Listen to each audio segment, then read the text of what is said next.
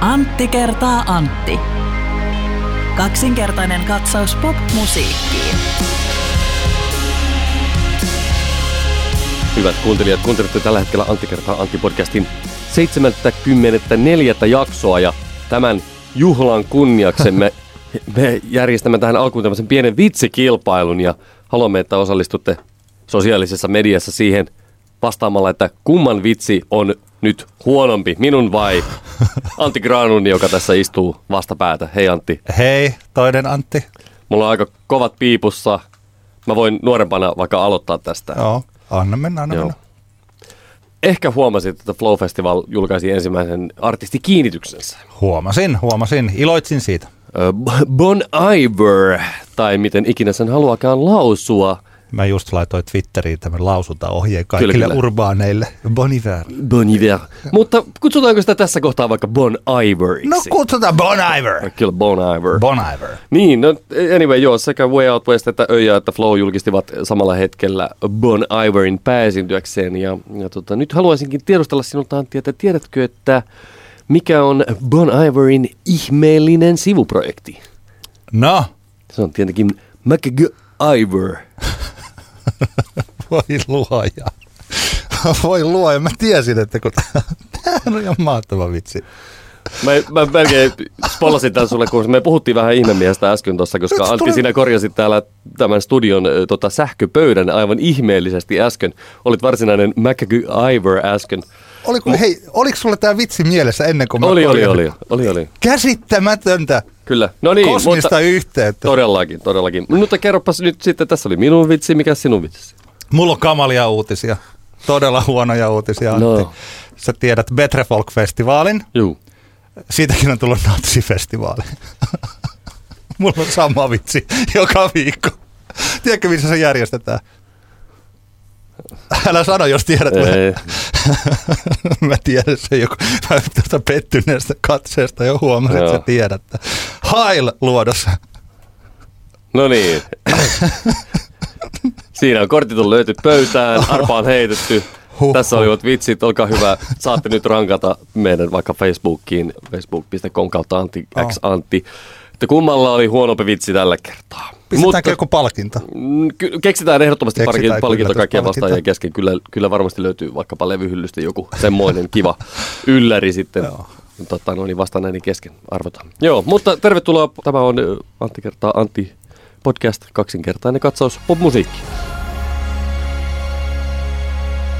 Me keskustellaan muutamista asioista, jotka osa liittyy musiikkiin ja taas vähästä aikaa meillä on TV- ja elokuvakeskustelua. Twin Peaks ja Joker-elokuvasta puhutaan. Sitten meillä on valtavirtaisia televisiospektaakkeleita ja rockbändien paluita. Nyt kun meillä muutama viikko sitten oli tämä yksi teesi, että rock ei kuollutkaan, niin me saatiin yksi, tai itse asiassa kaksi esimerkkiä, vai kolmekin esimerkkiä Mm. siitä, että ne, jotka, se osa rockista, joka oli kuollut, niin heräilee henkiin. Kyllä, kyllä. Rock ja kitarat voi hyvin. Eli, eli voitaisiinko ottaa tämmöinen, kun tämä, tämä perus, perusklisee-lause, että rock on kuollut, niin voisiko tämä niin muokata tällaiseen muotoon, että rock on kuollut, not? no niin, okei, okay, mennään asiaan ennen kuin tätä. Joo. Joo, Me- sulla on silleen niin kuin nykyään, nykyajan nuoriso kertaa. kyllä. Mennään, mennään eteenpäin. Tota, sulla oli jotain sanottavaa Euroviisuista. Euroviisu hausta ja vain elämästä. Tämä on kokonaisuus, tämä keskustelu. Uuden musiikin kilpailun kappalehaku on avattu ja hyvin suurella todennäköisyydellä, kun kuuntelet tätä, niin se sulkeutuu joko muutaman tunnin kuluessa tai sitten se on sulkeutunut jo. Hmm. Eli kun me edellinen podcast julkaistiin, niin sitä ei ollut avattu ja nyt kun me nauhoitetaan tätä, niin kohta se jo sulkeutuu. Eli tämä kappalehaku vuoden 2020 UMK on avattu. Se aukesi ensimmäinen päivä marraskuuta ja se päättyy kahdeksas päivä marraskuuta kello 23.59. Yhden viikon ajan plus muutama tunti siihen päälle, niin tämä on auki tämä kappalehaku. Tämä on se toinen juttu. Toinen on tosiaan Vain elämää ja Vain elämään joulujaksot, josta mun mielestä tässä on nyt kaksi isosti televisiossa esillä olevaa asiaa. Jos UMK ei niin isosti ole, niin Euroviisut yhä totta vie on. Minkälainen olo sinulle tuli tästä UMK-kappale hausta? No kyllähän siitä tuli semmoinen olo, että tässä nyt ei ihan oikeasti haluta, että kukaan sinne mitään biisejä niin kuin lähettää. Sataprosenttisesti samaa mieltä. Tulee mieleen semmoinen, kun mun mielestä yhdistyslaissa on edelleenkin semmoinen pykälä, saa mua saa korjata, jos on väärässä, mutta että kun on vuosikokouksia, yhdistyksen vuosikokous, niin se tieto yhdistyksen jäsenille pitää välittää jollain tavalla ja sen tiedon välittämiseen ilmeisesti edelleenkin käy vaikkapa ilmoitus paikallislehdessä. No, Jos mulla olisi yhdistys ja mä haluaisin, että kukaan ei, kukaan siitä mun yhdistyksen jäsenistä ei tulisi sinne kokoukseen. Ajatellaan vaikka, että jos siellä olisi joku sellainen äänestys, jonka, jonka tulosta mä haluaisin manu- manipuloida, joo. niin mä laittaisin tamperelaiseen pienen ilmoituksen, enkä kertoisi missään muualla jäsenille, että hei, meillä on muuten vuosikokous huomenna. tota, Joo. entisellä Citykespalla kello 21.35. Joo, sit sä ja Repa juntaisitte Niin, teidän meillä joku... olisi meidän, meidän agenda, mikä me ajattaisiin läpi ja oltaisiin iloisia siitä, että saatiin tavallaan niin kuin päätöksemme laivoimaisiksi. Musta tästä tuli nyt tässä uuden musiikin kilpailun hommassa vähän nyt samanlainen fiilis, että tämä on jostain syystä koettu, että tämä täytyy nyt ilmaista tämä asia näin, että tämä olisi jonkunlainen kilpailu, mutta ihan oikeasti ei ole kyllä, tulee semmoinen olo, että ei ole niinku tarvetta sille oikeastaan sille, että tulisi mitään kauhean varteen otettavia biisiehdotuksia ainakaan. Tai sitten ehkä niinkin, mä voisin sanoa, että toivottavasti niin, että niitä biisiehdotuksia tai niitä artisteja on sitten jo skautattu niin. ja jopa saatu siihen kilpailuun mukaan levyyhtiöiltä. Ja sitten laitetaan tämä yleinen haku, koska Ylen on katsottu, että näin pitää tehdä. Niinpä. Ja nyt kun on ollut nämä pari viime vuotta, missä on sitten haettu tota, Darude ja, olen muuten unohtanut kokonaan Daruden, ja Saara Aallon. Mitenkä sen voi unohtaa Sen. Mä, mä tiedän. Niin, niin, niin Darude ja Saara Aallon, että kuinka paljon siitä tuli, että se ei mennyt silloin hyvin, että avataan mm. kilpailu ja suljetaan se ja siis tällainen. Mulla on se sama olo, että kun tässä on siis viikko aikaa, niin tämä halutaan tehdä. Sä selitit sen tosi hyvin, että se on, he eivät joko, siis joko toinen vaihtoehto on se, että ne, ketkä tätä UMKta tuolla pyörittää, niin on aivan pihalla. Ja mä en Mm. mitenkään halua uskoa, että se olisi niin. Niin. Et eihän tota hakua voida tehdä tolla lailla. Se haku on olemassa, tuolla pistetään pikku nettijaot ja siis sillä, että nyt hakekaa tänne näin ja di, di, di, di, di. Ja ehkä sieltä tulee joku. Mä huomasin, että Rock ei ole kuollut. Sig tekee paluun. Siis vaikka Matti Inkinen Jee. on, on mennyt ajasta iäisyyteen, niin Sigin jäljelle jääneet hahmot nyt yrittävät Euroviisuihin tämän haun kautta. Ja siis sillä, Good for them. Joo. Eihän viikossa siis kyllä tuolla niin kun tyypit tekee parissa päivässäkin demoja ja lähettää sen sinne, että ei se siitä ole kiinni, mutta että viikko ei riitä mihinkään tällaiset. Jos me haluttaisiin tehdä tällainen Euroviisu viisi haku, tai me haluttaisiin tehdä tämä isosti, että me yritetään saada ihmisiä vielä sitoutua niihin artisteihin, Mm. vaikka siis täällä kaupallisella puolella. Mä tuossa just ideoin ennen kuin odotettiin nauhoittaa, että, mä, että mä siis tiedän, että jos me pääsettäisiin vaikka, että okei, että Euroviisut ja toi projekti ei ole enää Ylen projekti, vaan se annetaankin vaikka neloselle. Mm. Ja okei, no silloin ei me tietysti tehtäisiin Bauer Median kanssa yhteistyötä, mutta oletetaan tällä ajatusleikkinä, että meistä tulisikin Bauerista ja nelosesta tulisikin parhaat ystävät. Mm. Ja me tehtäisiin se yhdessä. Kuinka helppo ja hyvä se olisi tehdä.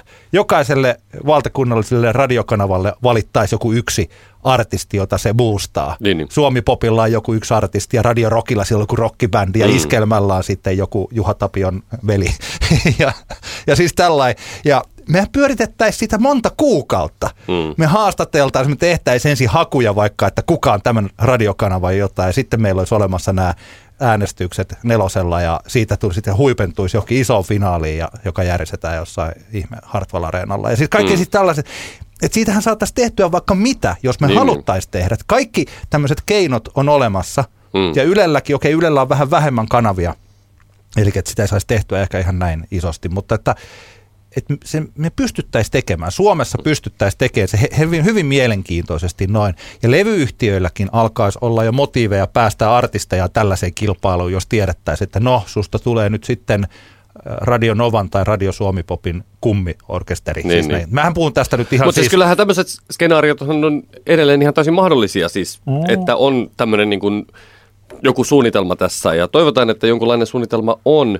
Lähinnä ehkä, ehkä, ehkä tästä tietenkin tulee just tämä olo, että tai siis mä pidän sitä hyvin todennäköisenä, että tästä on varmasti monet ihmiset tiennyt aika jo hyvän aikaa sitten, Joo, että, että, toivottavasti. että, että tota, tämä systeemi tulee tänä vuonna oleen tämmöinen. Mutta toki, ja sitten jos nyt ajatellaan, että tässä on tietenkin jo että salaliittoteoriaa ja, ja täällä tämä on tämmöistä niinku sumuttamista ja vaan, sitä on vaikea, niin kuin, en mä, en mä niin kuin lähde sanoa, että tässä nyt on joku salaliittoteoria, koska mä en tiedä yhtään mitään tästä aiheesta, mutta että kyllähän tästä tietenkin tulee semmoinen fiilis, että okei, että koska on, pakkohan tästä on tiettyjä tahoja on ollut tarvinnut tietää etukäteen biisiä ihmisten ja tekijöiden, joilta ehkä halutaan kappaleita siihen niin sanottuun kilpailuun, niin heidän on pitänyt tietää että jo hyvä aikaa sitten. Ja se, että tämä ilmoitetaan tällainen niin kuin viikon varo, varoajalla, niin sehän ehkä vaan viittaa siihen, että ne, jotka eivät ole saaneet sitä tietoa etukäteen, he, heille voidaan sitten kuvitella, että hei, mutta kyllähän me ilmoitettiin tästä, että tämmöinen skaba tulee Aa. viikon varoajalla. Joo. Eli ehkä, ehkä tässä on, mä en tiedä, tämä on tämmöinen ajatus tuli mieleen, että mikä tästä nyt voi olla takana tässä ilmoittamistavassa. Mutta siellähän voi olla siitä, tämähän voi olla niinku, sitten kun tämä homma lanseerataan, kun nämä biisit julkaistaan, niin voikin käydä ilmi, että siellähän on vaikka kuinka hienosti niin kuin valmisteltuja kappaleita ja, ja tässä on jotain tämmöistä suurempaa suunnitelmallisuutta, mutta että ainoa tässä on vaan, että tämä ehkä Joo. tapa julkistaa tämä formaatti ei ole ehkä ihan niin kuin, hais, haiskahtaa niin sanotusti. Ja olenko mä ainoa, jolle tulee sellainen olo, että aina kun tulee tämä UMK ja tämä Euroviisuhaku, niin se ensimmäinen spontaani reaktio on se, että ei näin. Että miksi Niin, näin? mä- Voi että. Ja mitä nyt, ja nyt taas. Ja, siis sellainen, mitä varsinkin me tässä podcastissa pyritään välttämään. Niin, niin. Siis tällaista. Et, sitten taas, kun nyt hypätään siihen toiseen, eli vain elämään ja tähän jouluspesiaaliin, odotatko näitä? Okei, okay, joo. Vain elämä ei ole meidän kummakaan ohjelma. Niin. Onko sä katsonut Vain elämää tällä kaudella? Ö, ehkä on saattanut, jos jonkun kanava surffaushetken kohdalla altistua 15 sekunnille vain elämää TV-sarjaa. Joo. Plus sitten ehkä jotain, sä jaoit sen tip-tap, tip-tap Joo. linkin siitä ja sitten ehkä, ja sitten on kuullut muutamia näitä kappaleita on kuullut siis. Juu, Joo. juu, juu, juu, juu. Mistä on puhuttukin. Vain elämää on ollut oikein menestynyt ohjelmaformaatti tänä syksynä, koska se on ollut tämä All Stars kokoonpano ja niin kuin mä silloin joskus sanoin, että mun mielestäni kansi ottaa seuraava All Stars kokoonpano ja raivata kaikki turhat tyypit sieltä pois ja sitten taas parin vuoden päästä ottaa tämä sama jengi täällä ja sotkea sitä, että hehän voivat tehdä mun mielestäni ihan hyvin. Ja kun kerta homma toimii, niin miksi mm. sitä muuttaa voittajakonseptia, koska me täällä jotkut musadikkarit voi vähän miettiä, että miksi siellä on aina ne samat. Niin, Mutta niin, tuolla on kyhä esimerkiksi se tavoittavuus tällä tuoreimmalla jaksolla oli 700 000 keskikatsojamäärä, huomattavan paljon pienempi 336 000, mutta se on viihde, musiikkiviihdeohjelmalle, niin sehän on oikein hyvä ja varsinkin ne Spotify-jutut ja kaikki sitten. Eli vain elämää toimii oikein hyvin ja niin paljon kuin, mulla, siis mulla on kaksi asiaa. Ensinnäkin tämä jouluspesiaalijuttu. Kun se julkistettiin, niin ensin mä näin, niin mulle tuli sellainen olo, että tällainen facepalm, että voi ei, ja sitten, että voi kyllä, että tämähän on, että miksei tätä ole tehty aina. Että vain Onko siinä idea siis se, että nämä tyypit vetää sitten joululauluista omia versioitaan? se, Tiedätkö? Mitä, se, mitä mä olen seurannut, on se, että he, no elastinen selvästi, että deep tap, deep tap, deep deep deep tap, deep tap. Niin tuota, kyllä, he esittävät siellä klassisia joululauluja ja Mikko Koivusipilän ja Jussi Mäntysaaren Access All Areas podcastissa Mikko sanoi, että siellä on myös uusia biisejä, eli luultavasti jokaisella on myös yksi oma uusi joulubiisi Oi, oi, oi. joka sitten sillä voi ruokkia hyvin mm. esimerkiksi kaupallisia radioita tässä tapauksessa Suomipoppia. Jos ne on Kyllä, hyviä kyllä. joulubiisejä, niin tervetuloa vaan kyllä maailmaan musiikkia mahtuu, niin kuin meillä päin sanotaan. Mutta siis tämähän on verrattuna vaikka tuohon UMK, kun UMKsta tulee aina se sellainen olo, että, että ei, ei, ei ihan näin, eikä tällä niin kuin, ei tältä tule kovin hyvää. Ja sitten on samalla hirveän vaikeita keksiä parannusehdotuksia, paitsi mitä muistan viime keväänä taisin yrittää jotain tänne, että jos siihen löytäisi vaikka, että sillä artistilla on joku merkitys sillä, kun se menee esiintyyn sinne Euroviisuun. Että se on sellainen tyyppi, että se on iso juttu sille, että se ei ole vaan Darudelle yksi keikka, sitten sen jälkeen ajattelee, että no joo, että olipa huono reissu, mutta tuli paha Mm. tehtyä. Siis että siellä olisi oikeasti jotain tällaista, että se niin kuin joidenkin maiden artisteilla Euroviisuissa selvästi on ollut merkitys sillä, että he ovat päässeet laulamaan sen oman laulunsa Mm. ja esiintymään omana itsenään tälle isolle yleisölle, niin se on ollut tärkeää heille. Se olisi kiva, että Suomestakin lähetettäisiin joku tällainen sinne. Mutta silti tulee aina sellainen olo, että äh, tämä on niinku random demokilpailu, jossa on SIG ilman siis niinku tällä, että kaikki hyvä heille jätkille ja siis tällä, että mä haluan tehdä pilaa ihmisistä, jotka tekee musiikkia. Mutta että, Mm. että se, se, on jotenkin, jotenkin niinku kuvaavaa sille. Niin, niin. Ja samaan aikaan, sitten kun vain elämää, kun he tekevät jotain, ne tulee olo, että totta kai Suomen suosituimmat artistit, Suomen suosituin musiikkiformaatti televisiossa, vai onko joku suositumpi? Ei. En, äkkiseltä Tekevät joulubiisejä, sieltä tulee joululevy, sieltä tulee, jokainen pääsee tekemään yhden uuden joulukappaleen. Siis tämähän on ihan voittaja, kun tulee sellainen olo, että tämähän on ihan täydellinen konsepti. Kyllä. Siihen, siis nyt kun me, me mietitään pelkästään välineellistä ja kaupallista puolta ja unohdetaan se, että, että niin mielestäni tässä ei ehkä ole Mm. sellaista taiteellista tulkinnan Kyllä, kyllä. näissä. Kyllä, kyllä, kyllä. Ei se ole tuon tarkoituskaan, se on viihdeohjelma. Niin, et, se, se on hassu homma, että kaksi isoa juttua ja toisesta koko ajan toinen menee vähän se huonosti ja toinen tekee koko ajan oikeita ratkaisuja. Niinpä. Joo. Kyllä, kyllä. Tämän vaan halusin tästä aiheesta sanoa. Joo, itse, itse vannoutuneena Yleisradion kannattajana ja, ja niin poispäin, niin jotenkin kuitenkin tässä nyt tulee semmoinen fiilis, että kun on tässä mietitty, mekin ollaan aikaisemmin mietitty sitä, että millä, millä tota, koko tähän meidän Euroviisu-hommaan saisi puhallettua henkeä, niin, niin tota, en tiedä. Ehkä se voisi olla joku kaupallinen toimija, joka tässä voisi ottaa sen homman silleen, että hei, hoidetaan, hoidetaan me tämä juttu, niin saadaan vähän leipää ja sirkushuveja ihmisille sillä tavalla niin kuin ihmiset ehkä kaipaavat leipää ja sirkushuvia Euroviisu kokonaisuudelta. Mä voisin, tuli taas mieleen Lea Klemolan, eli ohjaaja, käsikirjoittaja, näyttelijän nerokas lause teatterin tekemisestä. Mä aina silloin tällöin muistuttelen itselleni sitä silloin, mitä ikinä teen. Ja hän kutsui teatteria jumalten leikiksi, jossa tärkeintä on vain se leikki itse. Mm. Ja mun mielestä, että okei, tämä jumalten on aika sellainen kuin hienosti sanottu, mutta Mm. että siinä on sellainen pointti, että kun se päämäärän pitää olla se itse tekeminen. Että ei ole olemassa, me tehdään tässä nyt podcastia, niin se tekeminen on tämä, mitä me tehdään. Ei niin. meillä ole sillä, että me ollaan tässä näin, et, ja me tehdään tätä kuukaudesta toiseen, että tuolla jossain kaukana vuonna 2021 odottaisi jokin palkinto, ja sitten kun meillä on se palkinto, niin sitten se on jotenkin hienoa. Että ei se, se pitää olla tämä leikki tässä, Mm. mm. mikä on se juttu. Ja ehkä tuossa, jos mä ajattelen, että miksi toi Euroviisu tuntuu siltä, se tuntuu leikiltä, jota kukaan ei halua leikkiä. Niinpä. Ja vain elämää tuntuu leikiltä, jotta kaikki haluaa leikkiä. Siis Mm. okei, okay, ehkä nyt ihmiset ymmärtää, mitä mä tarkoitan tällä. Juu. Että se itse leikki tuntuu niistä artisteista hauskalta. Ja yksi syy, miksi mä en katso sitä, on se, että, että tota, ja mä toivon, että mä oon ihan väärässä tässä.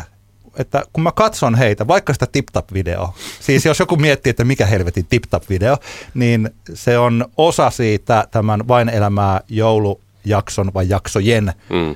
trailerista, joka on nelosen sivulla, varmaan ruutu.fi, sieltä löytyy se Vain elämää joulu.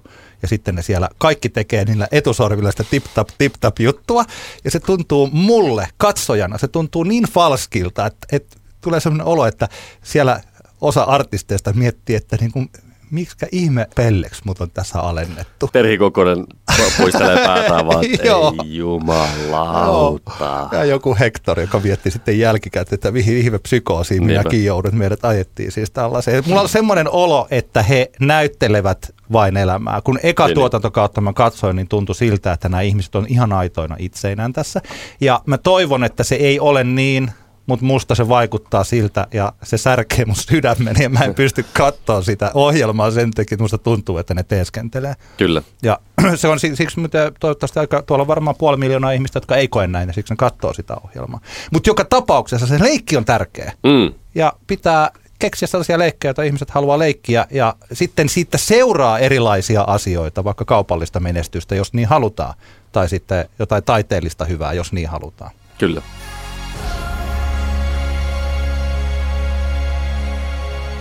Tässä ihan hetki sitten, muutamia päiviä sitten julkistettiin kolme tämmöistä comebackia, joista tota, haluaisin tässä nostaa omaa häntäni, että yhden näistä ennustin meidän viime jaksossamme, oliko viime jakso, oli. Rage Against the Machine palaa keikkalavoille, My Chemical Romance palaa keikkalavoille, Bikini Kill palaa keikkalavoille Ja tota, ehkä okei, okay, tämä Bikini Kill on tässä vähän nyt tämmöisenä niin kuin ulkopuolisena, mutta mainittakoon nyt kuitenkin osana tämmöisiä, tämmöistä tota, kolmen comebackin kokonaisuutta. Ja se, miksi näistä nyt on mielenkiintoista puhua, on, on juurikin tämä Rock on kuollut Nut-keskustelu, josta, jossa viime jaksossa puhuttiin. Eli tämä esimerkiksi, mikä on selkeästi nyt Suomessa nähdään vaikka provinssirokin tämmöinen, heidän nyt selkeä tämmöinen linja, mikä varmasti tulee jatkumaan, niin tämä menee juuri, juuri tähän solahtaa nämä Michael Chemical Romancen ja Rage Against the Machinein comebackit ja mä pidän hyvin todennäköisenä, että siellä on kyllä sähköpostit provinssin toimistossa sauhunut molempien keikkojen osalta. Veikkaan, että myös Ilosaarirokkia kiinnostaisi ihan hirveän paljon molemmat. Voi jopa olla, että jos pitäisi nyt jotenkin tämmöinen heitto heittää, niin mä veikkaisin, että Rage Against the Machine vetää provinssissa ja My Chemical Romance vetää Ilosaaressa mutta tot, ensi kesänä, mutta tämä on ihan, ihan tämmöinen, tämmöinen heitto. Se, mikä tässä on mun mielestä mielenkiintoista myös on se, että kun viimeksi kelailin tätä, tätä provinssin, mistä ne voi niin kuin ammentaa tulevina vuosina, niin mähän niin kuin ohitin kokonaan tämän emo-kulttuurin, mm. mikä tietenkin My Chemical Romance on ehkä ton, sen niin kuin emo rock skenen isoin nimi oli aikoinaan, ja sitten tavallaan ehkä voidaan ajatella, että se kasvoi niin isoksi, että sitten se niin kuin poksahti ja tuli mahdottomaksi, eli, eli teki itsensä tyhjäksi sillä tavalla, ja se on mun mielestä hauskaa, koska Mä en tiedä, onko sä, onko sä ikinä kuunnellut musaa, jota joku jossain kutsun niin kuin emoksi tai emorokiksi tai emohardcoreksi tai... Mä kuuntelin ihan siinä jossain alkuvaiheessa, mikä se bändi oli, mutta se, ei ole, se oli erilaista. Mun mielestä emo, jos nykyään sanotaan, että minkälainen on tällainen emo teenager, niin se on sellainen tummattukkainen mm. mustaa kajaalia ja sitten se miettii tällaisia synkkiä ajatuksia. Joo, siis mä kuuntelin ja ostin levynkin, joka äh, New Musical Express sanoi, että se on emoa, mutta mä en ole ihan varma, pidetäänkö sitä enää siinä, että se on jotenkin ihan erilainen imagollisesti kuin mitä My Chemical Romance vaikka on. Eli toi Rival Schools, Rival Schoolsin Joo. biisi Used for Glue oli mun yksi suosikkibiisejä joskus, milloin se on ilmestynyt joskus ehkä 2000 luvun alussa. Mm. Ja se koko levykin oli mielestäni ihan hyvä, mutta en mä hirveästi. My Chemical Romance, ja mä tykkäsin joistain niistä biiseistä, jos se tuli vaikka Music Televisionilla, mutta mä en ostanut levyjä, eikä se ollut mun juttu. Niin, niin, niin. Mun mielestä se oli aina teatraalista paskaa. mutta tota, tämä ehkä johtuu lähinnä, lähinnä siitä, että itse olin siinä kohtaa, kun Michael Chemical Romance tuli, eli 2000-luvun niin kuin alku, alkupuolella, niin, niin mä olin ehkä siinä kohtaa tavallaan elänyt teini-ikäni jo – ja silloin mulla taas niin kuin toisenlaiset toisenlainen teatraalinen paska kosketti minua silloin ja, ja sitten ehkä siinä kohtaa, kun My Chemical Romance oli iso ja tunnettu, niin sitten ehkä olin niin sanotusti hieman siirtynyt elämässäni eteenpäin. Mutta tämä on mun mielestä nyt aika loogista, että My Chemical Romance tulee takaisin ja, ja se, että ihmiset on aika innoissaan siitä, että jos ajatellaan, että, että ne ihmiset, jotka on syntynyt vaikka 89-luvun vaihteessa, ne oli silloin, kun My Chemical Romance oli iso, niin he olivat juuri siinä niin kuin teini-iässä. Ja, ja siitä, siitä tota, vuosituhannen vaihteesta, milloin jengi on ehkä ollut, ollut teinejä vähän sen jälkeen, niin siitä alkaa kohta olla 20 vuotta, joka, joka on tämmöinen ehkä turvallinen tavallaan nostalgia raja, minkä jälkeen voi, voi intoilla siitä. Ja jotenkin mä oon huomannut sosiaalisesta mediasta, Instagramista, että monet vaikka omat tuttavat, jotka edustaa tätä itseäni ehkä noin 10 vuotta nuorempaa polvea, niin ovat jotenkin alkaneet vähän niin kuin muistella sitä emonuoruuttaan julkaissut vanhoja kuvia itsestään emokampauksissa ja, ja kajaaleissa ja, ja, ja tota, disco huppareissa ja, ja niin poispäin. Ja, ja tota, mun mielestä ihan ehdottomasti yksi, yksi hauskimmista Instagram-sisällöistä on tämmöinen kanava kuin IRK Galleria, jossa sitten jaetaan vanhoja IRK Galleria kuvia ja siellä on välillä selkeästi mm-hmm. ne on nämä, tämän profiilipyörittäjät on tämmöisiä niin kuin entisiä emoteinejä ja se on hauska, kun siellä on välillä sitten tämmöisiä niin kuin emo tota, spesiaalijaksoja, että siellä tulee Kuulostaa paljon kuvia. Ihanalta. Kyllä, kyllä, ja se oli, niin kuin tiedämme, niin se oli aika semmoinen omanlaisensa estetiikka, mikä siihen liittyi. Tämä muuten on jännittävä, just mistä me puhuttiin tämä meidän Rock ei kuollutkaan jakson jälkeen. Ei liittynyt tähän meidän jaksoon, mutta siis toimittaja, kustannustoimittaja nyt myös. Eli Samuli Knuuti kirjoitti Facebookiin tällaisen hieman humoristisen pöyristyksen siitä, että kuinka Manic Street Preachers lämpää Green Daytä nyt tällä mm. Suomen keikalla, että kuinka se menee ihan väärin, että kuinka siis jotenkin tällä, että Manic Street Preachers Samulin näkökulmasta yksi hienoimmista yhtiöistä ja Green Day sitten taas tällaista niin kuin jenkkihapatusta. Mutta että se, mistä mekin puhuttiin, että tällaiset, jos ajattelet, että itse asiassa nyt kun mä mietin vaikka My Chemical Romance, niin ehkä mulla oli vähän samanlaista tätä teatraalinen paska-ajattelua, mm. että sen takia mä en itse lähtenyt ostamaan sitä, vaikka mä ehkä joku verran tykkäsin siitä musiikista, niin. mä en identifioitunut siihen musiikkiin sillä Niin nyt kun se tämä aika on kulunut, niin nämä kaikki isot rock niin ne jotenkin on muuttunut paljon lähemmäksi toisiaan. Aikakin on muuttunut sillä että, että tällaista erontekoa ei ole, mutta että ne, jos Green Day ja Manic Street Preachers, niitä kuunteli ihan eri jengi silloin joskus aikana. Mm en mä tiedä kuunteliko ehkä, no, ehkä joo, osin, juu. mutta varsinkin sitä alku, alkupään Manic Street Preachers ja ehkä loppuvaiheessa. Jos, enää... jos mennään palataan vuoteen 1995, niin, niin silloin niin kyllä. aika harva ihminen, harva, harvalta ihmiset löytyy tevyhyllystä sekä Green Day, Dookie että Manicsien vaikka Holy Bible. Kyllä, ehkä loppuvaiheessa sit, tai sitten niinku, kun se kehittyi 2000-luvulle mm. ja Manicseistäkin tuli tosi tällainen niinku valtavirtayhtyö, If You Tolerate This, ja siis tällaiset, jotka soi Radionovallakin, siis niin, sen niin. tyylisiä. Niin, mutta että että kuinka tästä nykynäkövinkkelistä kaikki nämä yhtyöt, että vaikka Rage Against the Machine ja Limp Bizkit, niin on aika kaukana toisistaan silloin aikanaan. Siis, sillä niin, siis vaikka ne musiik... usk, niin sanotusti uskottavuus mielessä. Niin nimenomaan. Mutta musiikillisesti nyt kun ajattelee, kuuntelee jotain biisiä, että all right, tässä nämä, tämä kelpaa ihan niin. tosi, tosi hyvin tähän yhteen. Tai vaikka just tällaiset Green Day, just, just muuten tänään aamulla, kun vein tota, tyttären kouluun, niin oli jäänyt tuohon autoon Yle Puhe päälle. Oli hauskaa Yle Puheen aamusta, aamussa kuulla. Sieltä tuli toi Prodigin Out of Space, mikä mun mielestä tuntuu, mm-hmm. että vanha Yle Puhe niin kuin, oli aika hyvä. Ja siinä sitten, Oliko se osa näitä tätä teeman klassi, Yle Puheen klassikkosarjaa? Ei, kun se oli ihan aamussa. Siis okay. kello oli puoli yhdeksän. Se oli ihan niin kuin, Ei, kun ne su- tulee kato aamuisin just. Mun mielestä tulee Ai, okei, okay, se oli tämmöinen. Okei, okay, joo, selkeä. selkeä joo. Mutta siis tuli, okei, okay, nämä, mutta nämä kaikki yhtyöt, jotka on ollut ehkä vähän eri paikoissa ja niillä on ollut pikkasen eri kuuntelijat, niin nykyään ne pystyy laittamaan kivasti samaan koriin. Niin, no ja, ne menee siihen nostalgia, nostalgia-koriin. Ja me kuunnellaan sitä, eh, niitä yhtyeitä ja ehkä mennään niiden keikoillekin sillä, että all right, tämähän on kaikki, all good, kaikki, tervetuloa vaan. Kyllä vain.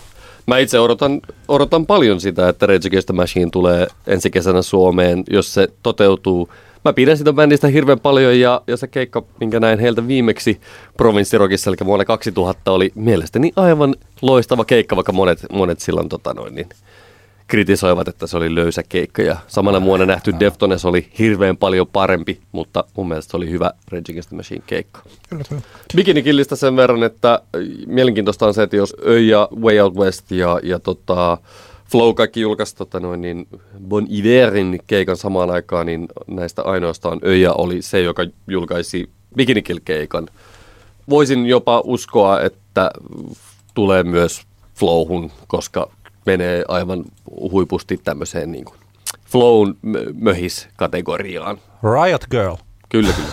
Se on tota, niille, jotka mä luulen, että jos näistä kolmesta yhtiöstä, niin meidänkin kuuntelijoille Bikini Kill voi olla se, tai ehdottomastikin on se vähiten mm. tunnettu, mutta Niinpä. tosiaan siis, milloin Bikini Kill aloitti 90-luvulla? Vai jo, Joskus jo silloin aikaisemmin? Jo. Ja teki... mulla, on vähän, mulla on vähän itsellä ollut, mä oon aina jotenkin tykännyt, jos Kathleen Hanna, joka on Bikini Killin keulahahmo, oli, ja, mutta perusti myöhemmin sitten Le tigre yhtyä. Mä oon aina ollut enemmän Le Tigre-ihmisiä kuin Bikini Kill-ihmisiä. Joo, joo, kyllä. Nyt me rikotaan hieman meidän normaalia podcastin rakennetta, eli yleensä meillä Älä nuku tämän ohi osio tulee lopussa. Nyt meillä oikeastaan tämä loppu on pelkkää älä nuku tämän ohi osiota, mutta omalla tavallaan ei, koska meillä on yksi TV-sarjasta tehty viisituntinen YouTube-video, vai mikä se oli? Mm-hmm. Joo, mä en ehtinyt katsoa sitä, mutta... Ja sitten meillä on Joker-elokuva, ja sitten meillä on yksi biisi, ja otetaan tämä biisi tähän alkuun. Eli Tremer yhtyö julkaisi pari-kolme viikkoa sitten kappaleen The Great Void. Ja Tremer on, tai Tremerin nämä jäsenet ovat monille tuttuja. Eli The Pansies oli jälleen yksi sellainen yhtyö, joka oli 90-luvulla täällä Suomessa. The Pansies laitettiin brittipop-genreen. Ei se nyt ihan oasista ole, että sellaista mi, mi, miten sä kuvailisit? No kyllähän se, oli, kyllähän se oli tätä, tätä 90-luvun alun Suomen brittipop movementia, mikä se nyt oh. olisi superyhtyeen tai The Supperheadsin ja vastaavien kanssa. Joo. Flannel Mouth, Never Forget. Kyllä. Hyvä bändi. Ihania yhtyeitä. Oh, juu, nyt alkaisi juu. olla pikkuhiljaa muuten. Tota, eikö Valtasen Kimmo, eli nykyään Universali päällysmies, ollut Supperheadsissa? Kyllä vain. Joo. Alkaisi. Ei mennä Supperheadsiin nyt. Ei mennä tähän, mutta siis Voidaan mielestäni... omistaa joku jakso joskus. Juu, otetaan, joo, ilman muuta.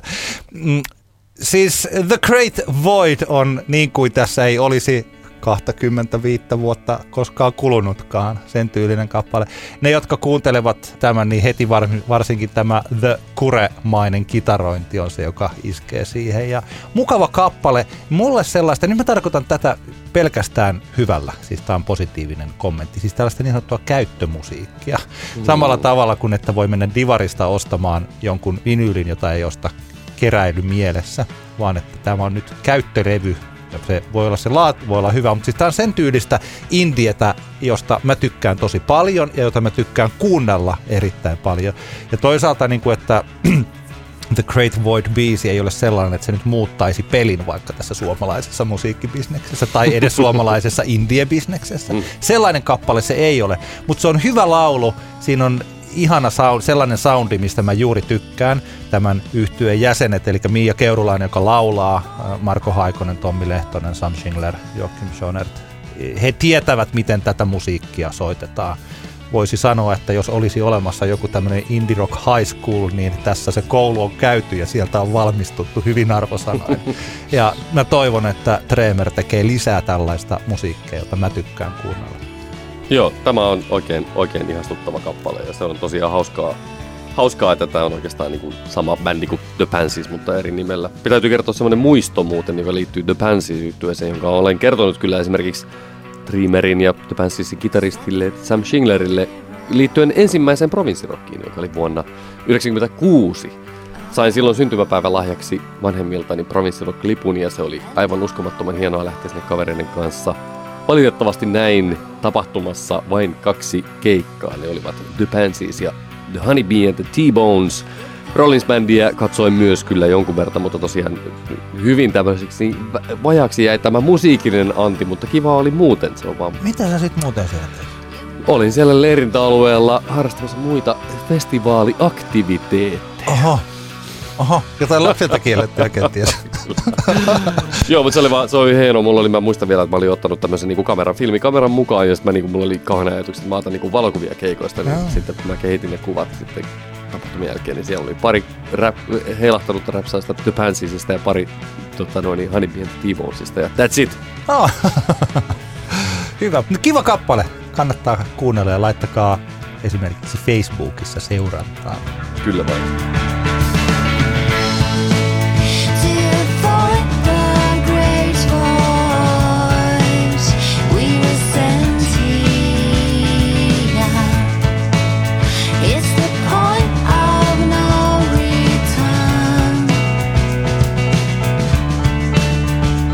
Mun entona on tällä kertaa tosiaan 4 tuntia 35 minuuttia 38 sekuntia kestävä YouTube-video nimeltään tämmöisen Twin Perfect-profiilin tekemä julkaisema video nimeltä Twin Peaks Actually Explained suluissa No Really. Ja tota, tosiaan hyvin yksityiskohtainen tämmöinen presentaatio siitä, oh. että mitkä ovat mahtaneet olla niin kuin David Lynchin motivaattorit Twin Peaksin tekemisessä ja, ja millä metatasoilla tätä voidaan, sarjaa voidaan tulkita.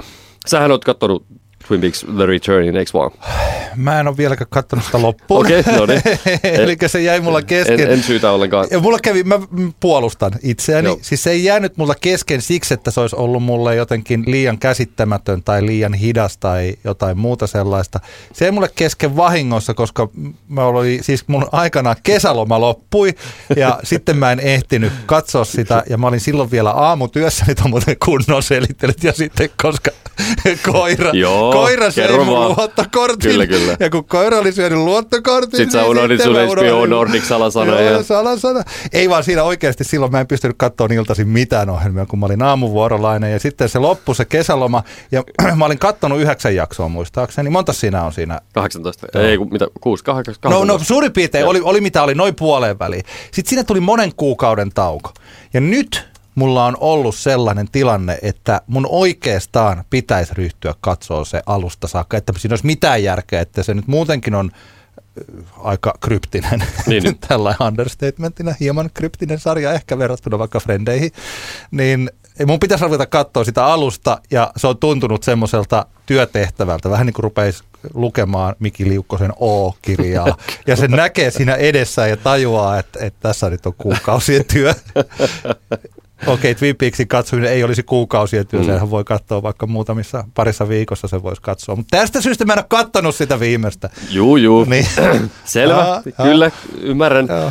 Anyway, tämä varmaan tämä YouTube-video on tuttu niille, jotka ovat esimerkiksi jäsenä tuolla Facebookin tupla huippujen salaisuudet ryhmässä, joka on niitä harvoja asioita, joita ikävöin Facebookissa, kun ei siellä enää ole. Mutta jos joku nyt rakastaa Twin Peaksia ja on nähnyt kaikki kaudet ja Firewalk with Me-leffan, mutta jostain syystä ei kuulu tähän Facebook-yhteisöön, niin kyllä tätä voi niin kuin hyvin lämmöllä suositella. Tämä on niin pitkä ja tämä vaatii semmoista keskittymistä, tämä videon katsominen, että olen katsonut tätä osissa ja mulla on vielä noin, noin tunti katsomatta tätä, koska sitä on, se on ihan hyvä silleen niin kuin antaa sen niin sanotusti sink in tämän Aha. videon. Ja tota, mun mielestä yksi semmoinen niin kuin hieno pointti, tämä ei ole, tämä ei ole niin kuin mikään, mikään spoilaus, tämä, tämä ju- itse YouTube-video on iso spoilaus, eli sitä ei todellakaan kannata katsoa edes pätkää, jos ei ole katsonut returnia loppuun, jos haluaa siis, että jo- jotain yllätyksellisyyttä säilyy.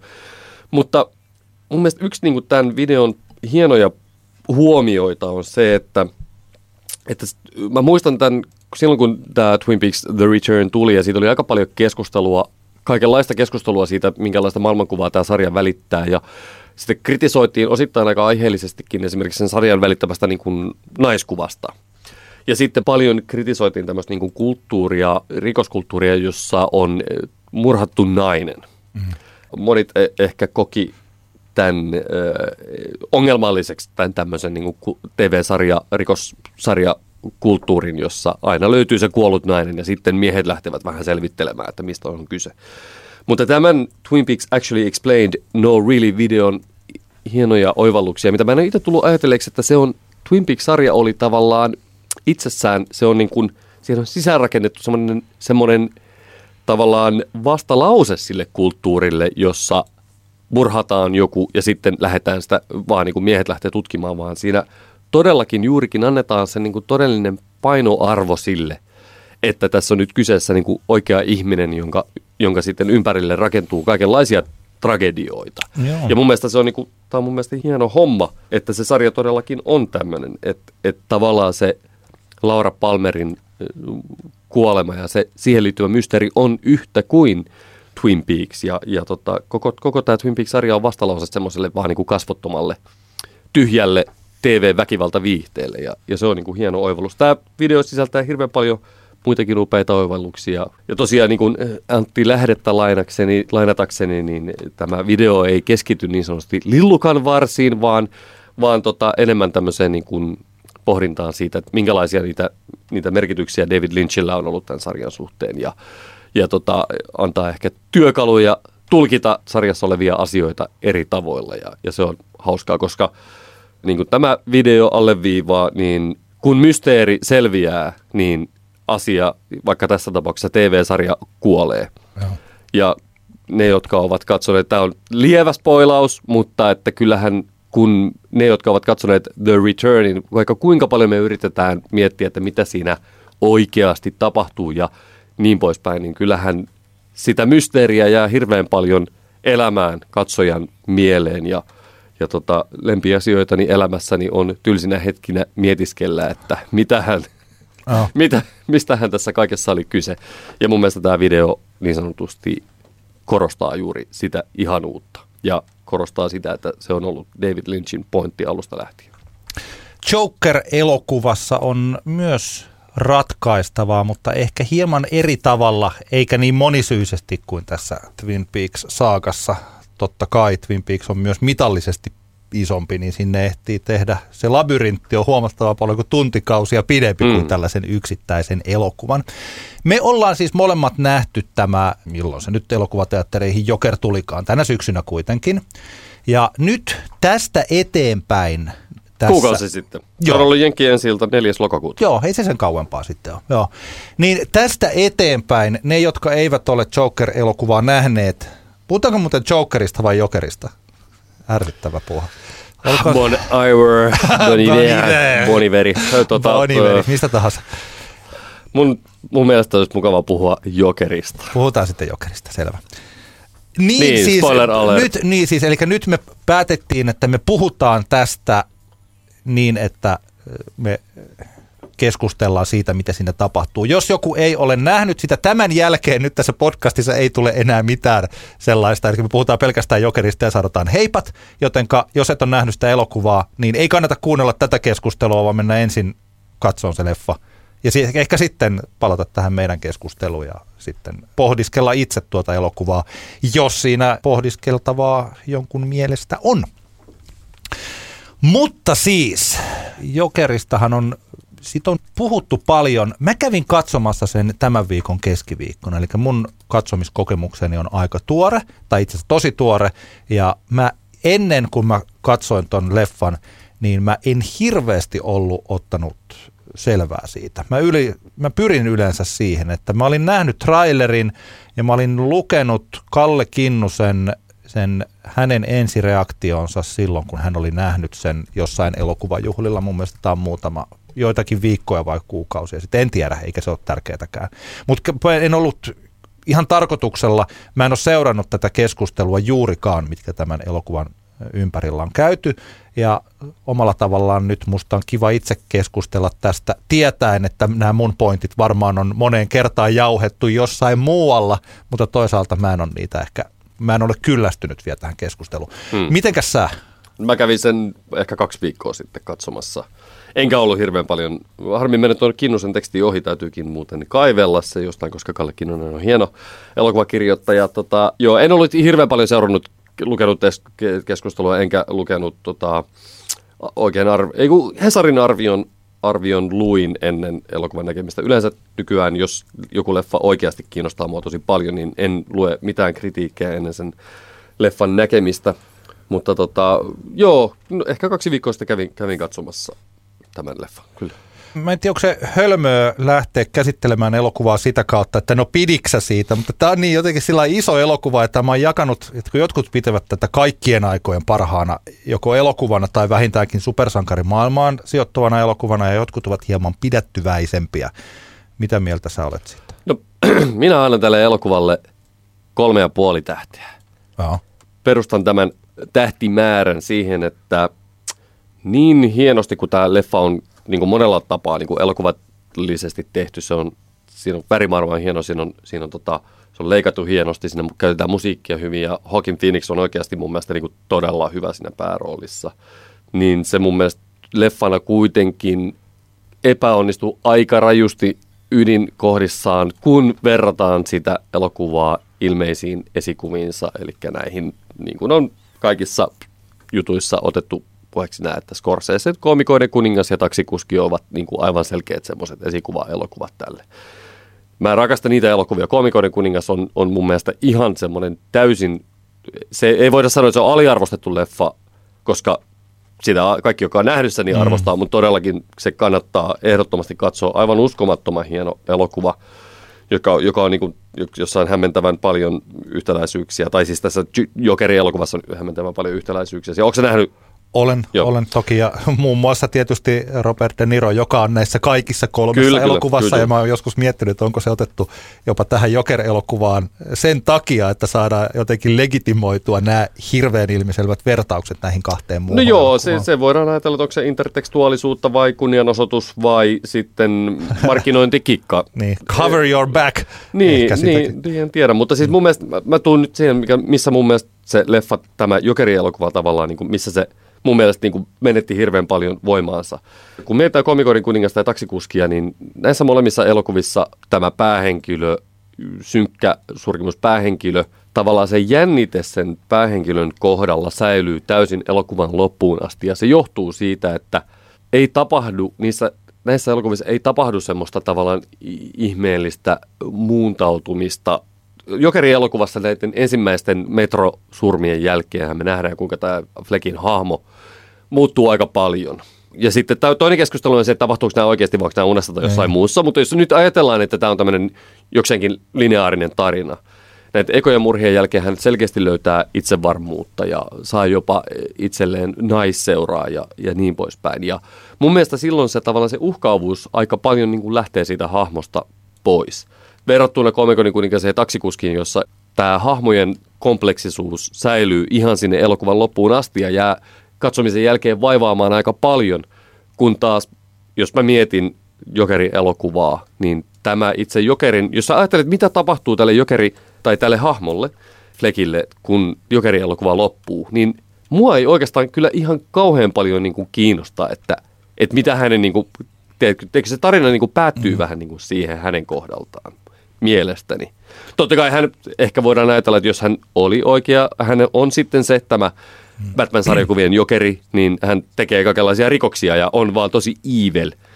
Mutta että se ei ole ihan kauhean kiinnostavaa, jos verrataan näiden esikuvien eli elokuviensa päähenkilöihin. Kuitenkin siis tavallaan se, että niissä se tarina jää eloon ihan toisella tavalla kuin tässä. Ja sen takia mun mielestä se hahmon muuttuminen siinä puolessa leffaa vesittää sen kaiken uhkaavuuden, mikä siinä leffan mun mielestä erittäin onnistuneessa ekassa puoliskossa on.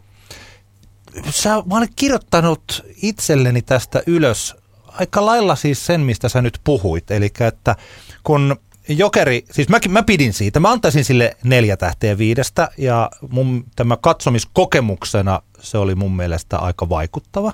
Oli, ja, ehdottomasti oli. Joo, ja siinä oli, se oli jännittävällä tavalla, mutta sen syvällisyys tai vaikka juuri tämän henkilöhahmojen, koska oikeastaan siinähän on vain yksi hahmo, hmm. jos ajattelee näin, että loput on siinä tukemassa ja vähän niin kuin siinä, siinä ympärillä on olemassa muitakin hahmoja, mutta se on pelkästään sen yhden hahmon jota tosiaan samaa mieltä, että, että tota, näyttelijätyö on täysin poikkeuksellisen hienoa. Mutta että se itse hahmo ei ole kovin syvä.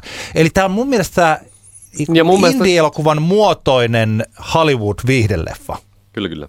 Ja tällaiseen viihdeelokuvaan kuuluu esimerkiksi juonen tai hahmojen kapeus tai sellainen ohuus, eli että meillä on olemassa vain yksi juonireitti, mihin tässä mennään, ja tällä hahmolla on olemassa vain yksi jotenkin. Siis että tämä, tämä ei ole, ole, me ei hirveästi mietitä, että minkälainen tämä tyyppi on. Hmm. Ja esimerkiksi... Kun Siihen su- olisi ollut mun mielestä mahdollisuus, mutta se, olisi. se niin kuin vedetään, sen matto vedetään katsoja jalkoja alta siinä, siinä kohtaa, kun yhtäkkiä hänestä tuleekin, hän tavallaan niin kuin muuttuu.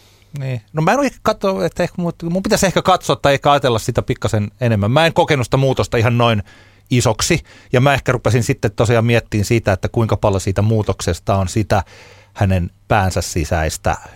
Että kuinka paljon. Että tässä siis mun mielestä pikkasen viekoitellaan katsojaa, tässä tapauksessa minua, pitämään tätä monisyisempänä elokuvana kuin mitä tämä onkaan, koska se mysteeri, mitä tässä ratkaistaan, niin kuin aika useasti mä oon ajatellut vaikka hyvä poplaulu tai hyvä albumi ehkä ennemminkin tai tämmöinen, niin sitä yrittää ratkaista. Vähän sama, mitä sä sanoit just näistä, että sen mulle jonkun taidekokemuksen arvo määräytyy vaikka kuukausia sen jälkeen, että vieläkö mä pohdin, onko se jäänyt mm. mulle jotenkin siis tällainen miete. Ja viihdehän ei toimi sillä, että viihdehän on hyvästä siinä hetkessä.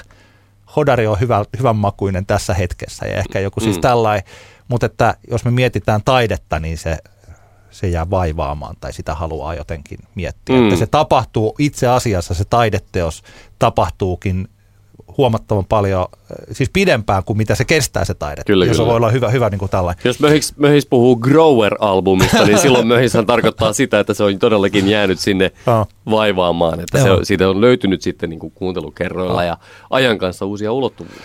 Ja tässä viekoitellaan ihmisen siitä tästä maailmasta, eli että se, mikä on New York, vaikka totta kai se on niin Gotham City, mutta että sen, mä oikeastaan mulla kesti tosi kauan aikaa jotenkin muistaa, että ai niin joo, tämähän on periaatteessa niin kuin Gotham, mutta kyllähän se niin, niin New York niin, on oikeasti se kaupunki, missä nyt ollaan, niin kuin Taxi Driver siis on, ja tällainen likainen 80-luvun alun New York, joka sitten esitellään hyvin selkeästi kaikki siinä maailmassa. Ja se kuvaus tyyli. Ja siis tämä, että kun siinä tosiaan miet, että esimerkiksi tämä rakkaussuhde, joka alleviivatusti kerrotaan, että tätä ei tapahtunut, että sitä tyttöystävää ei, mm. ei ole, että kun hän menee sinne huoneeseen tai hänen talonsa, mikä mun mielestä oli tosi outo kohtaista, miksi tollaisessa paikassa, tuollaisessa kaupungissa ja tuollaisessa ränsistyneessä kerrostalossa joku ihminen pitäisi omaa ulkooveansa niin, että se ei ole lukittu. Mä mietin sitä, että tämä on, niin, tämä on tosi outo, outo jotenkin kohtaus, että mm. miten se voi mennä sinne sisälle tuosta vaan ja sitten tota, se tulee siihen. Niin, ja että oikeastaan tässä se mysteeri, mitä tässä ratkaistaan, on se, mihin meillä ei ole ratkaisua. Eli että kuinka paljon tapahtuu oikeasti ja kuinka paljon tapahtuu sitten tämän Arthur Fleckin pään sisällä. Niin, niin. Ja koska siihen ei anneta tarpeeksi niin johtolankoja. Eli tämä loppu, missä hän on sitten siellä mielisairaalassa, mm. että onko se se oikea paikka, missä hän on ollut ja tosiaan kuvitellut tätä osaa tästä – sellainen, että se kaikki olikin untaan ehkä niin kuin surkea ajatus kaikessa. Että, että mä en niin kuin haluaisi mitenkään tulkita sitä, että, että jotakin on tapahtunut. Niin, mä oon ymmärtänyt, että aika paljon tämmöistä tulkintaa on ollut tästä Jokerin elokuvasta, että se on it was all just a dream. Ja mä niin. muistan sen silloin, kun palaan tuohon Twin Peaks-aiheeseen, että silloin kun tätä returnia eka kertaa katsottiin silloin tota, pari vuotta sitten, niin silloinhan jossain kohtaan, varsinkin kun tuli näitä Audrey Horn kohtauksia, alkoi tulee ihan loppu, kaudesta, niin siinä alkoi tulee tämmöinen niin kuin, tämmöistä teoriaa, että hei, tämä onkin kaikki vaan jotain, mm. tämä onkin kaikki vaan ollut jonkun unta tällä niin, kuin, niin sanotusti konkreettisella tasolla, niin, niin se oli hirveän semmoinen niin kuin masentava ajatus, että, että miten, miten niin kuin, että jos ajatellaan tätä Jokeri-elokuvaa, että jos tässä olisi joku tämmöinen, että hei, se oli kaikki vaan tämän Fleckin unta, kaikki mitä tapahtui, niin silleen, että okei, no miksi vittu niin teit tämmöisen leffan. Miksi kerroit tämmöisen tarinan, jossa on, jossa on vaan unta? Tämä on tämmöinen vanha vitsi tästä, tietenkin tästä esimerkiksi Dynastian tästä. Niin, ei oliko Dallasista vai Dynastiasta tämä uni tota, kausi, niin tota, joo, mun on niin kuin hyvin vaikea niin kuin lähteä siihen ajatukseen, että, että tästä, vaikka ei Todd Phillips nyt mikään niin kuin mestari-elokuvan tekijä sillä tavalla ole, mutta eihän nyt ihan niin hölmö ole. Että. Niin, mutta mä ajattelin siis juuri, että se, että se, että se on kaikki, että se ei missään tapauksessa ole kaikki unta, mm. mutta että se, että mikä osa-alue tästä hänen tästä tarinasta on sitten tapahtunut oikeasti ja mikä ei. Ja esimerkiksi juuri siis se, no se rakkaussuhde, tai siis se sellainen, se on mun mielestä ilmiselvää, koska se pointataan niin selkeästi, että näytetään lyhyinä välähdyksinä kohtaukset, mm. missä tämä ei nyt sitten olekaan ollut mukana. Tai vaikka eh, siinä on se heti alussa tämä, missä hän on sen, mikä sen talk show nimi nyt on sitten, mä en minä muista sitä. Joo, mutta että kuinka hän ikään kuin olisi siellä yleisössä. Ja siis tällaisia eh, todellisuudesta vieraantumiskohtia pointataan muutamia tosi selkeästi. Mm. Ja kysymys kuuluukin, että kuinka paljon sitten tästä muusta, esimerkiksi juuri vaikkapa siitä lopun kliimaksi kohtauksesta, jossa hän tulee sinne TV-ohjelmaan ja sitten ampuu Robert De Niron. Mm. Ja sitten siitä sankarina on se siellä tota, sen jotenkin hänet pelastetaan sieltä poliisiautosta sankarina. Et se tuntuu sellaiselta, että tapahtuikohan se nyt ihan vaan noin. Mutta se yksi mahdollisuushan tässä on se, että toisaalta se loppukin, missä hän on siellä mielisairaalassa – että kun sekään ei ole mitenkään erityisen reaalimaailma kohtaus, eli että hän, se päättyy siihen kuvaan, missä tämä Arthur Fleck, eli jokeri, kävelee tässä valkoisessa käyt, valkoista käytävää pitkin niin, että hänen kengän pohjistaan jää veriset jäljet mm. siihen. Niin eihän se nyt ihan tästä maailmasta, eihän hän nyt oikeasti tuntuu oudolta, että miksi hän siinä kävelisi, mitä hän on tehnyt, jotko hän tappoi jonkun vai onko se siis tällainen. Eli käytännössä se se ratkaisu on tällainen, no mun mielestä paljon pintapuolisempi ratkaisu. Se on oikeastaan tehty internet-aikaan, että nyt tuolla netin keskustelupalstoilla voidaan sitten katsoa, että niin, että tuolla toi seinä on ton värinen, hänen liivinsä on ton värinen, joten niin, tässä mä, on mä, siis tällaisia... ystäväni, joka, oli, joka on tuota neljä kertaa nähnyt tämän leffan terveisiä vaan Johannalle, niin hän kertoi, että on tämmöisiä esimerkiksi kun siellä on kelloja, kellonaikoja näkyy, niin ne ovat, oliko se 11 minuuttia yli 11, niin kuin tosi monessa kellossa, joka viittasi just tämmöiseen, että siellä on tämmöisiä easter eggejä, mitä voi sitten sieltä sieltä kaivella. Joo, mutta se, ja se on niinku ok, mutta että se ei tee elokuvasta syvällistä. Niin, ei, niin. Siis että se tekee ennemminkin juuri, että se pikkasen viekottelee viihdeelokuvasta syvällistä tällaista mestariteoselokuvaa, mitä Kyllä. mun mielestäni tosiaan siinä ei ole. Mutta tosiaan siinä on tosi paljon kaikkea muuta ja mä mielelläni, mulla on esimerkiksi semmoinen olo, että mä ehdottomasti haluaisin nähdä tämän elokuvan uudestaan, mahdollisesti aika nopeastikin, eli että saatan jopa mennä katsomaan sen elokuvateatteriin vielä toisen kerran, koska mua kiinnostaa jotkut asiat. Varmaan internetissä on paljon käsitelty tämän eh, Joakim, miten se laustaa? Joakim, Joakim. Hakim. Hakim. Niinkö se on oikeasti? Hyvä sana. Joakim, no, Hakim. Phoenix, herra Phoenixin tapaa nauraa, että siinä on erilaisilla, jokerilla on erilaisia nauruja. Ja kun yhden kerran katsoo, niin siihen ei mitenkään pääse sisään, mutta hänellä selvästi on tämä pakonomainen nauru, joka tekee kipeää, josta hän rupeaa pitämään kurkustaan kiinni. Ja sitten siinä on se toinen nauru, joka on mun lempinauruni oikeastaan, se missä jokeri yrittää yrittää olla niin kuin muut, että hän tajuaa, että tässä mm. kohtaa pitää nauraa. Se on, siinä on sellaisia tosi hienoja kohtauksia, muun muassa se, missä hän on katsomassa sitä yhtä toista stand-up-koomikkoa, ja hän nauraa väärissä kohdissa. Mm mikä on aika jotenkin sillä voi ajatella, että no joo, että tämä, että ei, että ei ole kovin syvällinen kohtaus, mutta se on tosi hieno kohtaus. Hän ensin nauraa väärissä kohdissa, siinä niin kuin setupissa. Muut nauraa punchlineissa, niin hän ei tajua sitä punchlinea. Hän mm. nauraa setupissa, ja siinä viimeisessä punchlineissa hän nauraa sitä tekonaurua. Eli että hän yrittää olla niin kuin muut ja sitten se yksi, mitä hän kirjoittaa siihen päiväkirjaansa, että vaikeinta on olla niin kuin muut, kun et ole. Mm. Niin kuin muut.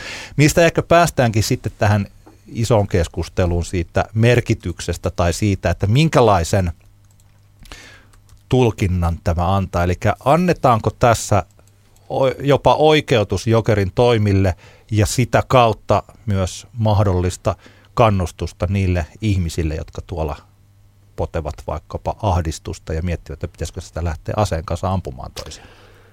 No, sanotaanko näin, että siinä on paljon ehkä semmoista vähän kyseenalaista siinä elokuvassa just, just liittyen tähän, mutta en mä, en mä sillä päätäni ole niin paljon vaimannut. Mä olen enemmänkin miettinyt, että on tullut semmoiseen johtopäätelmään, että tämä kaikki kyseenalainen tässä on ehkä tarkoituksellista, joka liittyy tämän elokuvan markkinointiin.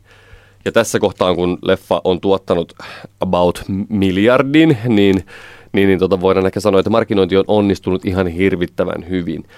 Ja jos ajatellaan ne, ne viivat, mitä tästä leffasta voidaan vetää vaikkapa alt-right-liikkeeseen, tämä tämmöisen niin kuin tietynlainen, toi suoraan toi, kun, mitä hän oli kirjoittanut päiväkirjansa, niin. mitä sä äsken sanoit, niin sehän on tämmöinen tavallaan tämmöinen poliittisen korrektiuden niin kuin ongelmallinen, minkä, ongelmallisuus, mitä ehkä monet yksinäiset miehet tietokoneensa mm. ääressä kokevat, että kun on vaikea olla poliittisesti korrekti näinä päivinä, kun ei mitään saa sanoa ja, ja kun tekisi mieli kauheasti sanoa kaikenlaista, niin tota, mä vähän veikkaan, että siellä on aika, aika tarkoituksella tehty sisällytetty tämmöisiä ulottuvuuksia siihen elokuvaan. Voi olla, että se ei esimerkiksi Todd Phillipsin suunnasta ole mitenkään silleen, että hän on niin kuin halunnut kauheasti alleviivata. Siellä on muutamia kohtia, jos tulee semmoinen fiilis, että okei, että siellä on vähän niin kuin esimerkiksi, esimerkiksi lopun tämä, tämä että, kun, että millä sä naurat, no et sä ikinä ymmärtää sitä vitsiä, niin. tai sitten tota, jossain kohtaan, kun siellä – onko se nyt Fleck itse, joka huutaa, että, että tämä ei ole, tämä ei ole niin poliittista. Oh. En ole, en ole niin poliittinen, ne on, ne on sellaisia aika selkeitä alleviivauksia, mutta muuten mulle tuli semmoinen fiilis, että tavallaan tuotantoyhtiö on, he, heille on ollut niin täysin ok kaikki se tavallaan kyseenalaiseksi koettava sisältö tässä elokuvassa, joka liittyy siihen, että on tiedetty, että kun tehdään näinä aikoina, näinä niin sanotusti poliittisen korrektiuden aikoina, niinä aikoina, kun valkoinen heteromies on niin, kuin, niin sanotusti pulassa, niin kaikki semmoinen, joka niin kuin raflaa, tämän, raflaa ihmisiä tähän aiheeseen liittyen, niin se tekee aivan helvetin hyvää tämän elokuvan markkinoinnille. Ja, ja mä jopa uskon, koska yksi asia, mistä kanssa on puhuttu tämän leffan kohdalla, tämä Gary Glitterin musiikin käyttäminen tässä näin, ei todellakaan ole sattumaa, että kyseessä on semmoinen henkilö, joka on tuomittu tuomittu tota noin, niin, Pedofiliasta. pedofiliasta. Eli tavallaan tulen arkaa musiikkia valittu tähän soundtrackille aivan varmasti tietoisena siitä, että tähän tulee joku tarttumaan näiden biisin käyttöön. Ja mun mielestä tämä on ehkä semmoisena niin markkinoinnillisena suorituksena tämä elokuva on tämä on ihan niin kuin ylivoimainen mm. juttu. Siis eihän, en muista, milloin olisi niin kuin to, yhtä hienosti, jos lä- lä- lähdetään niin kuin ihan alusta lähtien siitä, kun ekan, ekan teaserin trailerin näki, jossa muistaakseni Joaquin Phoenix oli vaan, kuvattiin niin kuin häntä siinä jossain tota, tuolissa, kun häntä, hän meikkasi itseään. Joo. Niin siitä tuli tosi vahvasti sen fiilistä, ai vitsi, että vähänkö hienoa, että nyt me niin kuin pureudutaan tämän klassisen leffa sarjakuva pahiksen hänen motiiveihin. Että tätä mä oon niin aina halunnut tietää, että miksi. Jokerista tuli oikeasti Jokeri. Nämä vanhat Batman-leffat ei ole tyydyttänyt meitä niin kuin siinä, mutta, Joo. mutta tota, se on mun mielestä vaan niin kuin markkinoillisesti niin kuin mahtavasti hoidettu ja onneksi nyt ei ole niin kuin tämän leffan tiimoilta esimerkiksi kauheasti mitään. Ilmeisestikään tämä ei ole inspiroinut vielä kauhean montaa tota, no, niin, massamurhaajaa tai kouluampujaa. Mutta mä, mun, mun pointti on vaan se lähinnä, että kaikki tämä kohu, kaikki se, että tätä leffaa paheksutaan, se on ollut, se on tiedostettu todella hyvin tuotantoyhtiössä ja tekijöidensä puolesta, ja sitä on varmasti jopa toivottu, ja sinne on sisällytetty tarkoituksella semmoisia asioita, joita niin sanotusti kukkahattu tädit ja sedät voisivat paheksua kotona. Joo. Ja nyt kun mä nopeasti katsoin vaikka näitä, siis nyt mistä sä puhuit, niin nämä, täällä on tällaisia one-linereita, joita voin kuvitella, että tuolla internetissä toistellaan, jotka juuri tukee tota, eli tämä Is it me or is it getting crazier out there? Tai tämä, mitä hän sanoi juuri ennen, kun hän ampuu tämä you get what you fucking deserve tai, deserve, tai tämä you wouldn't get it Mm. tai all I have are negative thoughts. Nehän on juuri siis sen tyylisiä, joilla ruokitaan tuota, eli sitä tiettyä niin kuin porukkaa, Kyllä, kyllä. jota he voivat saada. Tai juuri tämä the worst part of having mental illness. Ja siinä on sellaisia lauseita, että niihin on hirveän helppo sitoutua ja samaistua Mm. tollaisiin. Tai tämähän on, niinku, mun mielestä tämä on se kammottavin lause, tällainen oikeastaan niinku kouluampuja ajatus, tämä I hope my death makes more sense than my life. Mm. Eli sillä että jos ainakin mä nyt tässä, jos niin kuin päästän päiviltä puoli luokkaa ja itseni, niin se on, mut edes huomataan nyt sitten, kun aikaisemmin on ollut. Niin, siis, niin. siis tämmönen- niin, niin, siis tällaisia ajatuksia sinne upotetaan paljon. Kyllä. Sehän tässä on, että tämä, olen huomannut, että mä, sen mä olin nähnyt tällaisen ajatuksen, että onko tämä niin kuin jotain incel-menoa, eli että tämmöinen, mistä se incel nyt tulee, involuntary celibate. Mm. Tämähän ei ole, ja mun mielestä se on tosi hyvä, tämähän ei ole lainkaan seksuaalinen tämä elokuva. Mm. Että vaikka siinä on olemassa se kuviteltu rakkaussuhde tai tällainen parisuhde, niin tässä Jokerissa ei mun mielestä ole lainkaan naisvihaa. Hänhän ei tapa yhtään naista. Tappa, no, mun, mielestä siinä Ai lopu, äiti, lopu, mun mielestä siinä lopussa se tappaa sen, sen tota, hänen terapeutti, tai onko se terapeutti vai Niin, no kuulostelija joo, muuta. Mun, mä, mä, mä, tulkitsen sen niin, mutta kyllä mun mielestä si, sillä tavalla on ehkä luettavissa semmoista tietynlaista naisvihaa siinä, että kaksi kertaa tässä elokuvassa, kun häntä yritetään kuunnella, Niin. niin ne, jotka niin sanotusti yrittävät kuunnella, mutta Fleckin omasta näkökulmasta epäonnistuu tosi pahasti, ne on molemmat naisia. Mm, no joo. Toinen niistä päätyy kuolleeksi, mutta mun mielestä se vähän alleviivaa sitä semmoista ajatusta siitä, että, että kun ei noi naiset vaan ymmärrä mua. Niin, no, to, ja, mutta mä edelleenkin painotan, että tämä saattaa olla myöskin se, mun mielestä tämä, tämä voi olla myöskin, että, että oikeasti Todd Phillips ei ole mikään misogyyni. Mm.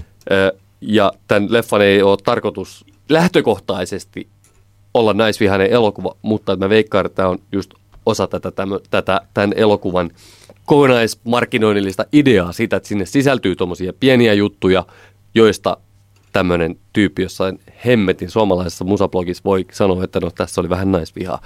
Tiedätkö mitä mä meinaan? Joo.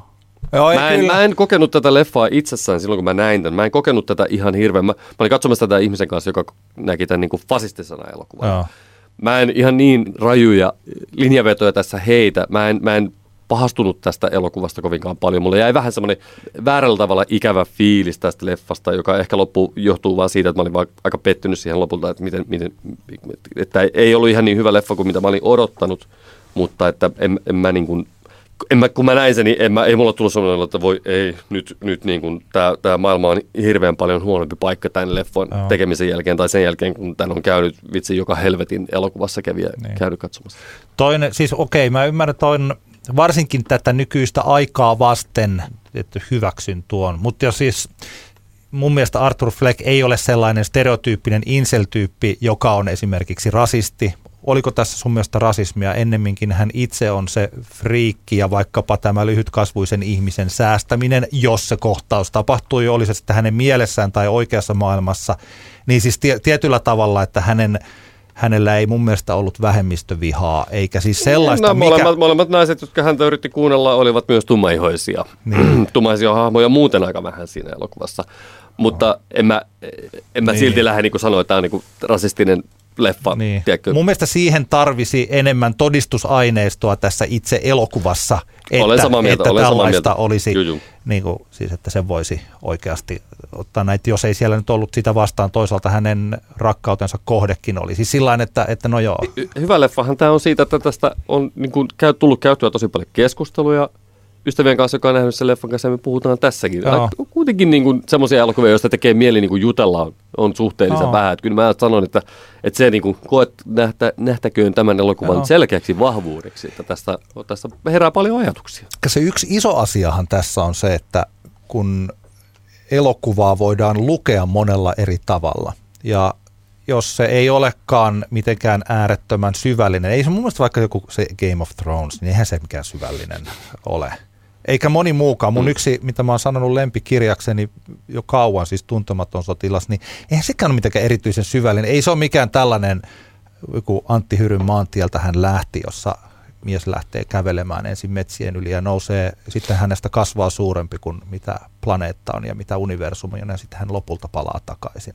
Et jos pitää, pitää ruveta miettimään tällaista ihmisen kokonaista olemusta todella kauniisti aseteltujen sanojen kautta, niin eihän tässä sellaista ole. Mm-hmm. Niin kuin ei monessa muussakaan, mutta vaikka tuntematon sotilas nyt kun tuli mieleen, niin on hyvä tällainen vertailukohta, että sitä pystyy lukemaan tai sitä elokuvaa katsomaan monesta eri kulmasta ja ne kulmat voivat olla vastakkaisia, mutta oikeita.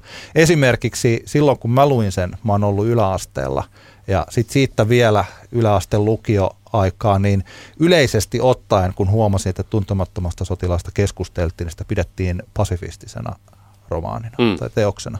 Ja silloin kun se ilmestyi aikanaan, niin se muutti kuvan siitä, minkälainen on suomalainen sotilas, koska aikaisemmin oli ollut vaikka toi tota, Vänrikki Stoolin tarinat, jossa oli ollut tällainen niin kuin ylväs sotilas, joka on kunnia kuolla isänmaan puolesta ja vaikka pää olisi vähän tyhmä, niin sydän on puhdasta kultaa, Mm. niin kuin Sven Tuuvala ja siis tällainen.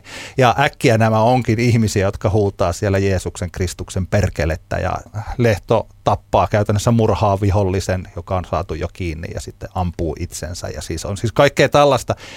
Se voi olla, että se on ollut sangen sodan vastainen, mutta nykyään, kun me tässä odotetaan nyt noin kuukausia sitten taas itsenäisyyspäivänä tuntematon sotilas tulee telkkarista, niin mä voin kuvitella, että tuolla on olemassa paljon perheitä, jossa siellä isät ja pojat katsoo ja sitten odottaa, että kohta se Antti Rokka raiskaa Mm. tuolla konepistoolillaan kokonaisen neuvostoliittolaisjoukkueen tuohon järven jäälle.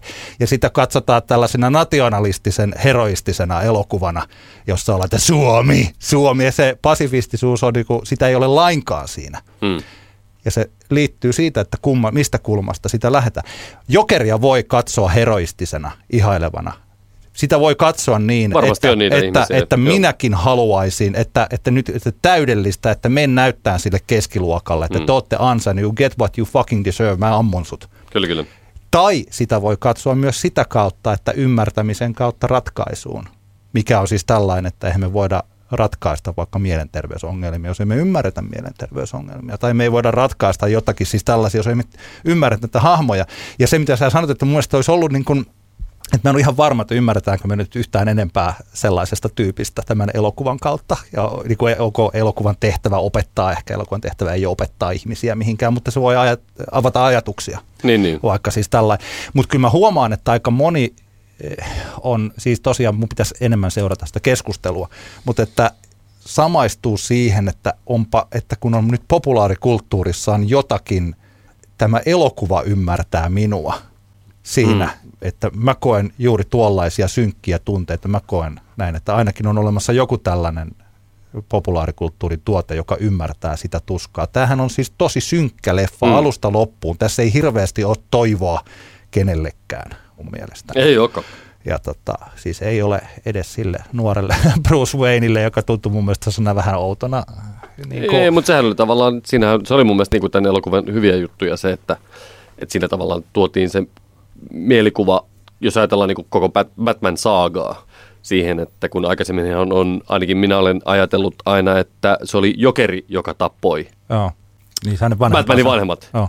Mutta tämä leffahan antaa semmoisen näkökulman, että sehän ei ollut missään nimessä, se ei ole mitenkään kiven kirjoitettu, se oli just tämä tyyppi, joka myöhemmin alkaa käyttämään niin. superpahis nimeä Jokeri, vaan se oli vain tyypit, jotka ovat inspiroituneet tämmöisestä tyypistä, josta hyvin todennäköisesti tämä lopulta se henkilö, josta tulee lopulta jokeri, on myös inspiroitunut no. tästä tyypistä. Et eihän, ja sehän on tässä leffassa myös hienoa, että, että tämä Fleckin jokeri alias ei missään nimessä välttämättä ole tulevien Batman-tarinoiden jokeri. Niin. Joo.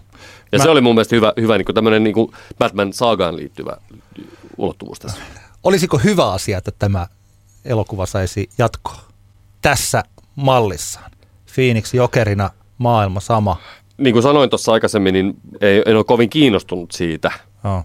Ja mä mun mielestä se, se että tämä Fleckin hahmo olisi enemmän sen tavallaan niitä semmoisia, se moniulottuisuutta ja ehkä niitä semmoisia niin kuin, heikkouksia ja muita olisi, olisi leffan loppupuolella enemmän vielä tuotu esiin, olisi tehnyt siitä niin kuin mielenkiintoisempaa ja se olisi ollut ehkä kiinnostavampaa sitten niin kuin nähdä, että mitäs, mitäs sen jälkeen tapahtuu. Mutta tällaisena, kun hän on sitten juhlittu sankari palavan auton päällä, niin en mä, en mä tiedä, musta se niin kuin tarina loppuu siihen.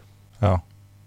Mä kokeilin, mä eilen illalla katsoin sitten ton Joker-elokuvan jälkeen, niin mä rupesin katsoa Dark Knightia, koska mä halusin ottaa minkälainen referenssi tulee vuoden 2008 mm. Heath Ledgeristä. Ja sen, mun oli pakko jättää se leffa kesken, koska se tuntui, mähän on tietysti nähnyt sen elokuvan mm. parikin kertaa, niin se tuntui tämän jälkeen jotenkin siis niin kuin tosi viihteelliseltä ja täysin niin kuin turhalta elokuvalta. Niin. Ja se on jännittävä varsinkin tässä hetkessä, että toisaalta jos me mietitään tätä Jokerin aikaisempien Jokerien syvyyttä, niin eihän heissä ole niin kuin Mitson on aika, niin, myst- on aika ne... mysteerinen hahmo. Toki ne on siis ihan erilaisia elokuvia, mm. että siinä mielessä että tässä pyritään niin kuin jokin tällaiseen psykologiseen totuudenmukaisuuteen ja siis sen tyyliseen.